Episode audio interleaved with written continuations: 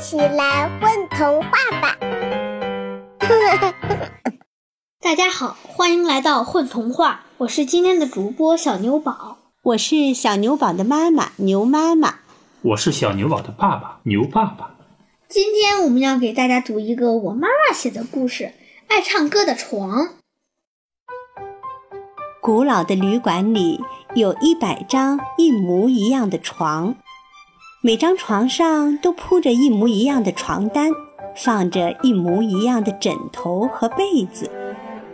每天，一百张床静静等待着客人们到来，房间里安静极了，只有风儿从窗外轻轻吹过。小鸟在窗外叽叽喳喳叫着，好像在说：“春天到了，春天到了。”啊啊啊啊！春天到了，然，一张床张开嘴巴唱了起来。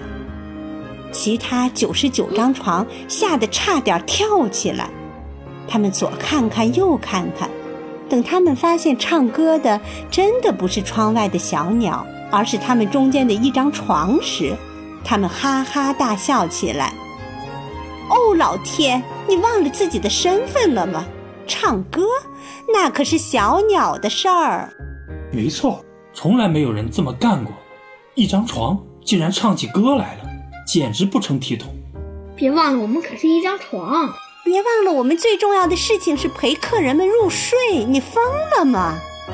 唱歌的那张床脸红了，他赶紧捂住自己的嘴巴，在心里对自己说：“哦，我可是一张床。”唱歌那是小鸟们的事儿。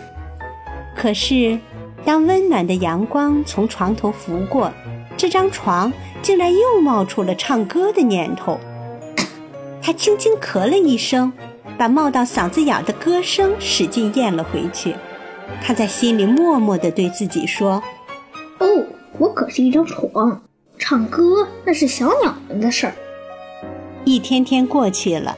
这张床忍着心中的歌声，陪伴一个又一个来到旅馆的人们安静的入睡。其他九十九张床再也不嘲笑他了，可是他却一点儿都不快乐。有一天，一位旅人来到旅馆，住到了这张床上。夜色深了，月亮高高挂在枝头。旅人在床上翻过来翻过去，总也睡不着。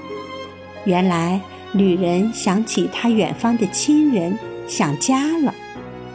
看着旅人伤心的样子，床突然觉得自己的嗓子痒痒的，他又想唱歌了。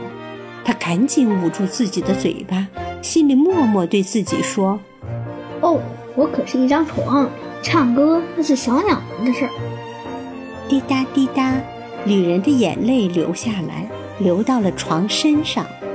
床再也忍不住了，他缓缓唱起歌来。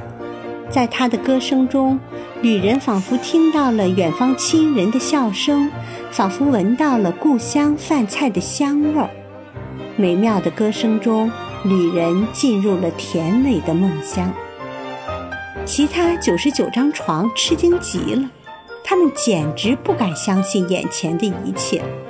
深夜的旅馆里响起一片嘁嘁喳喳声。哦，老天，他竟然真的唱出来了！他疯了吗？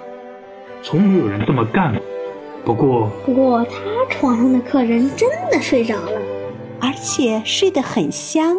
也许，也许一张床真的可以唱歌，只要他喜欢。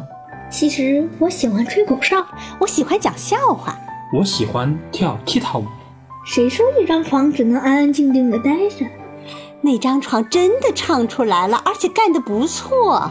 我也可以试试。没错。夜深了，所有的床都怀着美好的希望进入了梦乡。明天的旅馆会变成什么样子呢？爱唱歌的床，吹口哨的床。甚至还有一张跳踢踏舞的床，哦，未来的事情谁知道呢？宝贝儿，你们在干嘛呀？嘘，我们在听。